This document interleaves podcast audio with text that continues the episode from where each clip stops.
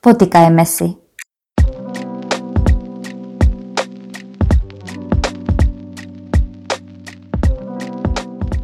Myslím si, že sa mladým v tomto čase dosť ponúka, kde by aj mohli aj cestovať, aj byť dobrovoľníkmi, zúčastňovať sa niekde, ale ja myslím, že ani možno nie je taký záujem u mladých. Zvyčajne to akože hľadíme, študujem, chcem si to skončiť, zamestnám sa, robím po celé dni, nemám času. Ja som si neviem, vždy som si našla čas aj pre svoje koníčke, aj pre nejaké svoje záľuby. Do práci som odišla, aj na tých projektách som bola.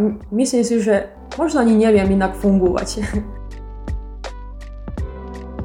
Počúvate podcast Potýkajme si, ktorý sa vysiela v rámci portálu Storyteller RS. Tretia epizóda, tretia spolubesedníčka.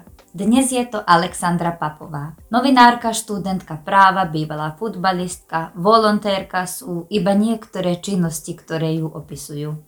Potýkajme si s Alexandrou Papovou, ktorá je príkladom toho, že sa vytrvalosť oplatí. Alexandra hovorí, že jej prvá záľuba bol futbal, vďaka ktorému sa aj naučila tímovej hre a spoznala mnoho ľudí. Z toho dôvodu je Alexandra spoločenský typ, komunikatívny a priateľský a preto sa aj dobrovoľne začala zapájať do rôznych projektov. Jej osobnosť si to vyžadovala. Stále v tom pokračuje a hovorí, že prekvapenia, ktoré sa jej dajú do cesty, ju posúvajú ďalej. Obyčajne také udalosti pokladá za novú skúsenosť. Alexandra, ty si študentka právnej fakulty, no okrem toho, ako si v Novom Sade, robíš mnoho vecí. Pracuješ ako novinárka. Aké témy najviacej spracúvaš? A kedy si začala pracovať v slovenskej redakcii Rádia Nový Sad? V slovenskej redakcii Rádia Nový Sad som začala pracovať e, minulého roka. E, bol to koniec mája. Témy, ktoré najviac spracúvam, hľadím, aby to boli nejaké aktuality čo sa teraz deje momentálne, alebo e, čo má byť. E, vždy hľadím, aby to boli také témy a z druhej strany vždy si postavím takú otázku, či mňa to niečo zaujíma, či mňa to baví. Aj myslím si, že tak vlastne také sa moje témy, že proste aj ja to chcem počuť, aj najviac prispievam do, do raného programu, ale často sa stáva, že prispievam aj do intínu a niektorých druhých relácií. Vlastne to dosť aj závisí od toho, čo je téma. Ako si sa dostala k radionovinárstvu?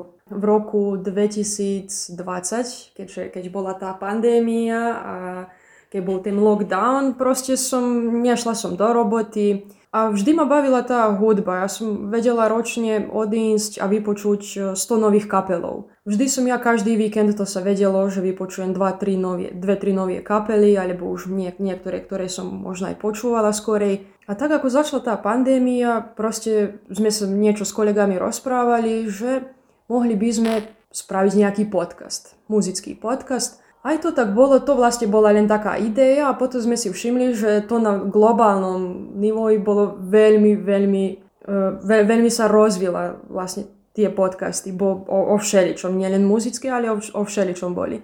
Aj my sme sa tak dostali, že máme ideu, hej, budú to tie muzické, budeme robiť rozhovory s kapelami a čiže tedy, keď sme boli v lockdowne, tak my sme im poslali otázky, oni nám odpovedia a potom sa to tak montovalo. Tak my sme tú ideu vlastne mali, naj, najprv sme vedeli, čo chceme, ako chceme, čo pôjde prvé, druhé, tretie, kto bude robiť, kto bude montovať, e, kto bude montovať síce nikto z nás nevedel montovať, takže bolo to, že som ja bola najmladšia, hajde ty sa nauč to montovať. Aj tak pomaličky hľadela som videá na, na YouTube, niečo som sa aj dočítala, hľadela som, ako to iní robia. A vlastne to tak aj začalo, že som sa naučila montovať a potom som si robila aj sama tie muzické podcasty. Tak vravím, od roku 2020, keď vlastne všetci boli v lockdowne a sme nevedeli, čo máme robiť so sebou. Hovorí, že vás bolo viacero, ktorí ste pracovali na vašom podcaste. Kto prišiel na ideu, aby ste niečo také vôbec realizovali? Môj kolega Ozren, ktorý je hudobný redaktor v Mládežníckom centre CK13, my sme vlastne dospolu prišli na, na tú ideu a potom bolo, že s kým budeme robiť tie rozhovory. Ne, no, nevedeli sme, že bude ten lockdown a už keď prišiel ten, pamätám sa, to v marci začalo. Ešte v marci bol nejaký koncert, ale potom apríl, máj, jún, júl, to už bolo všetko zrušené. To nebol ani jeden koncert, tak sme mali tú ideu, že najprv budeme robiť s týma kapelami, ktoré mali vystupovať. A potom tak, ako to išlo, aj iné kapely mali, mali veľký záujem s nami spolupracovať, tak troška po troška. Aj tu sme mali, ja myslím, že máme niekoľko tých epizódov, vlastne ani neviem, koľko máme, ale viem, že im aj máme aj dosť materiálu, čo budeme robiť. Aj. Ešte stále robíte tie podcasty?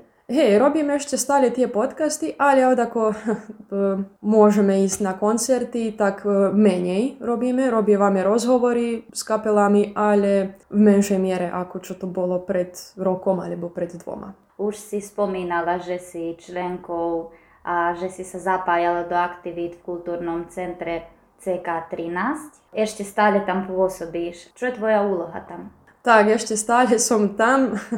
Neviem ani presne od ktorého roku som ja tam, ale zdá sa mi, že to bol asi taký koniec 2015 alebo začiatok 2016.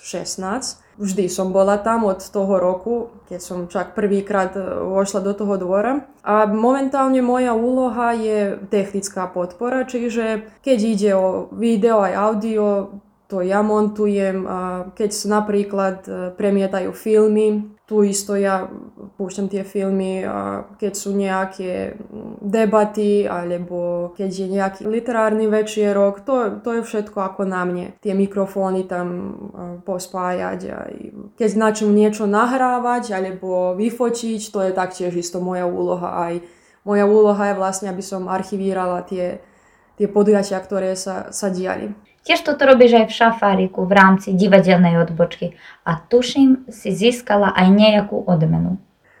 Tak, nie prvýkrát, že, že som v divadle. Prvýkrát som v divadle bola v strednej škole, keď som bola dobrá víla. Ale odtedy nikda som sa naozaj nezú, nezúčastňovala v divadle. A teraz už keď sa týmto zaoberám a chodím aj často do šafáriku a už keď robili nové divadlo, poprosili ma, že či by som mohla s nima robiť to divadlo, zvuk a, a svetla. Mne sa, mne sa to veľmi páčilo, ja som razom povedala, chcem, chcem s vami robiť, chcem s vami spolupracovať a vlastne to tak aj išlo. A keď ide o tú cenu, minulý rok sme vystupovali na festivale Džida v pivnici a potom sme vystupovali na festivale Zuzany Kardelisovej e, v Kisáči. Ja myslím, že sa nám tu možno aj najlepšie hralo divadlo, proste keď uh, ja, ja nie som na, na scéne, ale ja pozerám to divadlo, hľadím, musíme dýchať isto, aby ten prednes bol výborný. A tak sa mne cena dostala do rúk e, za prácu ženskej osoby pri realizácii predstavenia Posledný súd. Veľmi ma to potešilo, vravím, naozaj som e, neočakávala, že niečo také dostanem. To mi vlastne dalo motiváciu, aby som e, aj ďalej pracovala na, na takýchto projektách a vlastne aj, aj ne, neviem, myslím si, že, že som sa aj inak cítila, že som bola, bola som šťastná vlastne. Myslím si, že v živote som nedostala tak, tá, takúto cenu. Pre teba je to akoby prirodzenosťou, že sa zapájaš do rôznych tímov, že vždy spolupracuješ v nejakej skupine, že pomáhaš. O tom hovorí aj fakt, že si sa profesionálne bavila aj futbalom. Kedy to začalo a pre ktoré týmy si hrala? Začalo to veľmi dávno, myslím si, že keď som bola malé dieťa. Začalo to tak, že vlastne v mojej ulici som ja bola jediné dievča. Všetci susedia boli chlapci, starší, 2 roky, 3 roky, 5 rokov. A ja som tu vlastne bola aj najmladšia. Potom jeden deň e, sa v našej ulici vybudoval detský park. Tu dali dva góly, e, koš za basketbal, aj to bolo to. Aj my sme od rana do večera hrali tu futbal. Vlastne ja som spočiatku pozerala, lebo ma nechceli dať do týmu, lebo som nevedela hrať. Potom som vždy bola na góle, som bola ako brankár a potom už času, keď som sa ja naučila hrať, potom ma už oni dali, aby som aj hrala s nima. Kamarát mi hovorí, že či som počula, že za môj ročník otvorili školu futbalu. Ja som vravila, neviem, nepočula som vraví, choj, zapíš sa. Zdá sa mi, že som bola asi v druhej triede v základnej škole tak ja som odišla na ten jeden tréning, mne sa to páčilo, aj tak to vlastne začalo. Najprv som trénovala futbal s chlapci do 8. triedy. Bola som tu v kategóriách pionieri aj petlíči a v kadetách som trochu hrávala, lebo som v tom, práve v tom momente hrala aj pre ženský futbalový klub Pančevo, takže ja som pre nich nemohla som hrať lígu, lebo som nemala na dostač rokov, to je v ženskom fotbale je to od 15 rokov, sa môže hrať za prvý tým.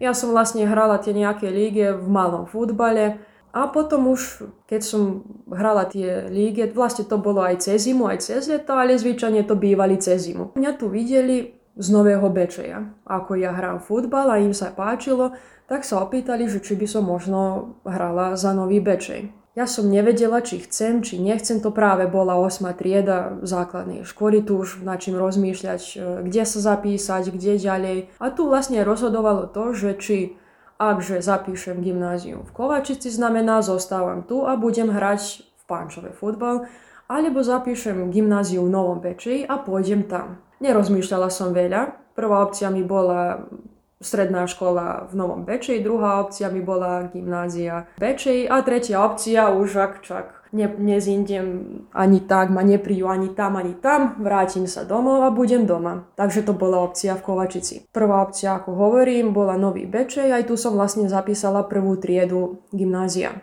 Môžem povedať, že sa mi veľmi páčilo, ja som sa tam presťahovala celkom, bývala som v dome, akože taká aj nová skúsenosť, myslím si, že by to tak nebolo, ako keby som zostala doma, by som bola so svojima s rodičma. Vtedy baš tom v čase, keď som bola na prvom roku e, v strednej škole v Novom Bečeji, tak som prvýkrát dostala pozvanku, aby som prišla na zimný kemp reprezentácií Srbska.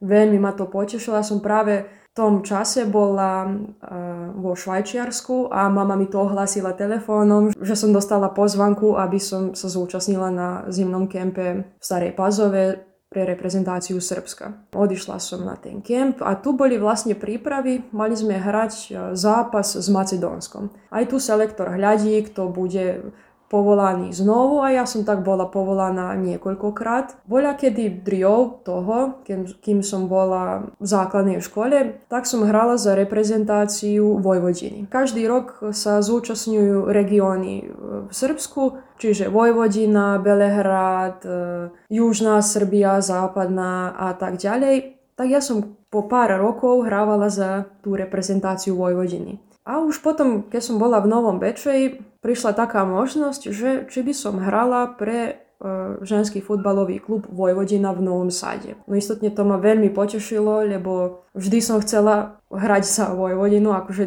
ne, nemôžem povedať, že mi to bol cieľ v živote, lebo ten klub bol relatívne mladý, nový. Ale proste myslím si, že tie farby na, na tom tričku, že neviem, ma to veľmi lákalo. Aj potom znovu prišla tá otázka, kam ďalej. Nemôžem teraz e, z Nového Bečeju chodievať každý deň do Nového sadu a trénovať. Tak to bola opcia, už som sa rozprávala s rodičma, či zapíšem strednú školu v Novom Sade a budem bývať v žiackom internáte, alebo mama navrhla, ona chodila niekedy do strednej školy v Bačskom Petrovci, tak mi navrhla, že či by som možno sa nechcela tam presťahovať. Najprv bolo, že nie je to veľmi vzdialené, že to je len 22 km zdá sa mi, že je dobrá preprava, že je to vždy autobusy. Tak som ja potom tak rozmýšľala, pôjdem ja do toho Petrovca. Aj to tak bolo. Pamätám sa triednej v Novom Bečeji, reku triedna, taká aj taká situácia.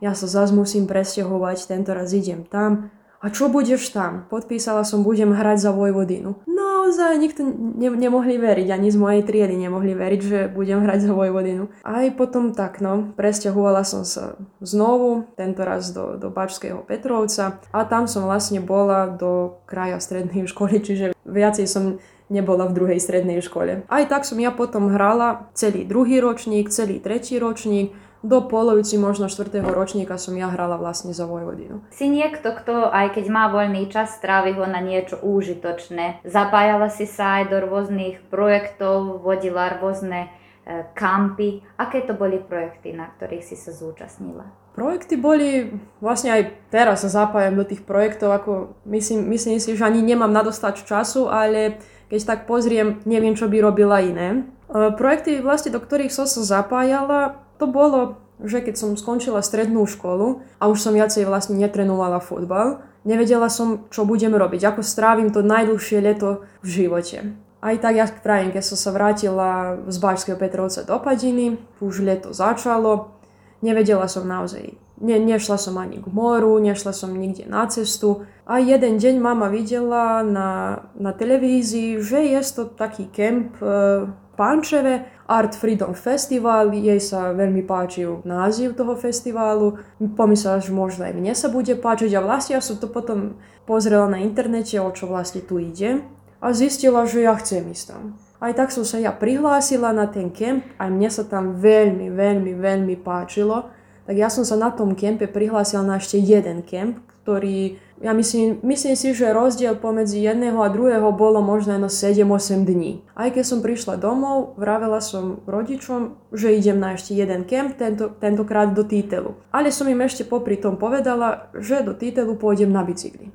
Oni ma tak pozerajú, pôjdeš, pôjdeš. Pomysleli si, že ma to prejde. Ale mňa to vôbec neprešlo. Ja som, ja som si zrichtovala bicykel, kúpila biságe, tie tášky, čo idú na Paktreger, všetko podmastila, preverila gumy a odišla som do Títelu na bicykli. Aj tam som pobudla, zdá sa mi takých 14 dní, aj na tom kempe, čo nám bola ako camp leader. To dievča mi hovorí, že máš dobré schopnosti, aby si aj ty bola camp leader, či by som chcela.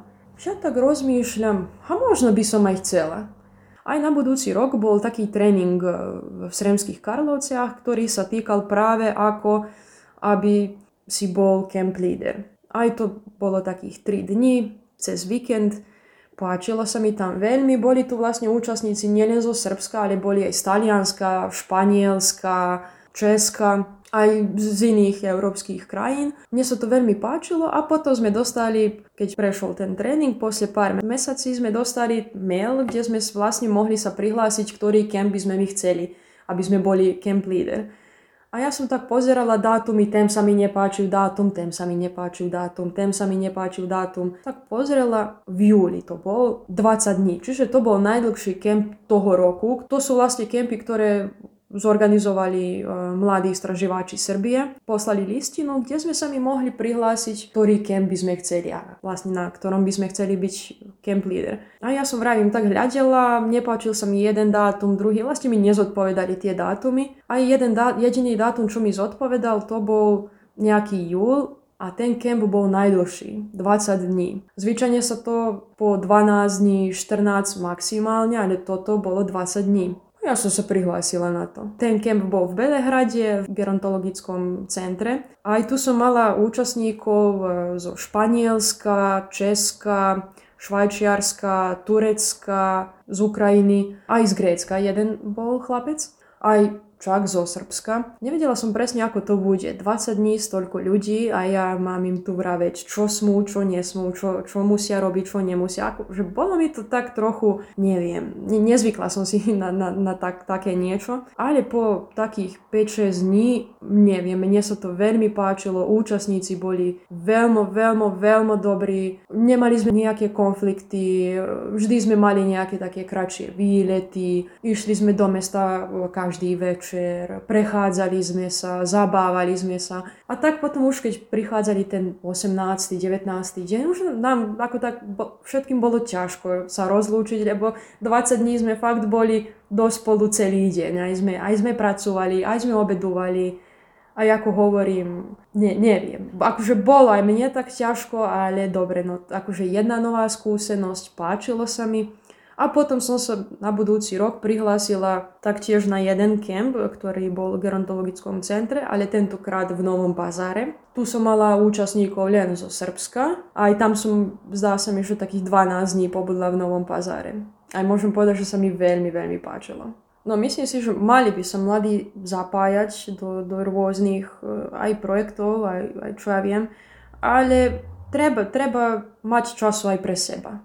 Treba mať ten pokoj, oddychnúť si, či pozrieť nejakú sériu, alebo prečítať knihu. Ale aj keď takto, keď sa zúčastňujú všade, ja myslím, že spoznáš veľa ľudí, veľa, veľa, veľa ľudí, veľa nových tvár vidíš, a naučíš sa všeličo. Vždy ti povie niekto nie takto, ale takto, bude ti lepšie. Cestuješ, to je veľmi veľká výhoda, že fakt spoznávaš aj ľudí, ale aj tie spoznávaš aj iné kultúry, ale aj tie niektoré veci, ktoré ani neočakávaš, že sa stanú napríklad na tej ceste.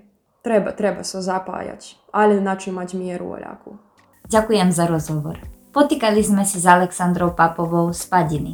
Dúfam, že jej spôsob storytellingu sa vám páčil a príbehy, na ktoré si spomenula, vás nanútia rozmýšľať podobne tak, ako čo rozmýšľa ona. Sledujte portál Storyteller.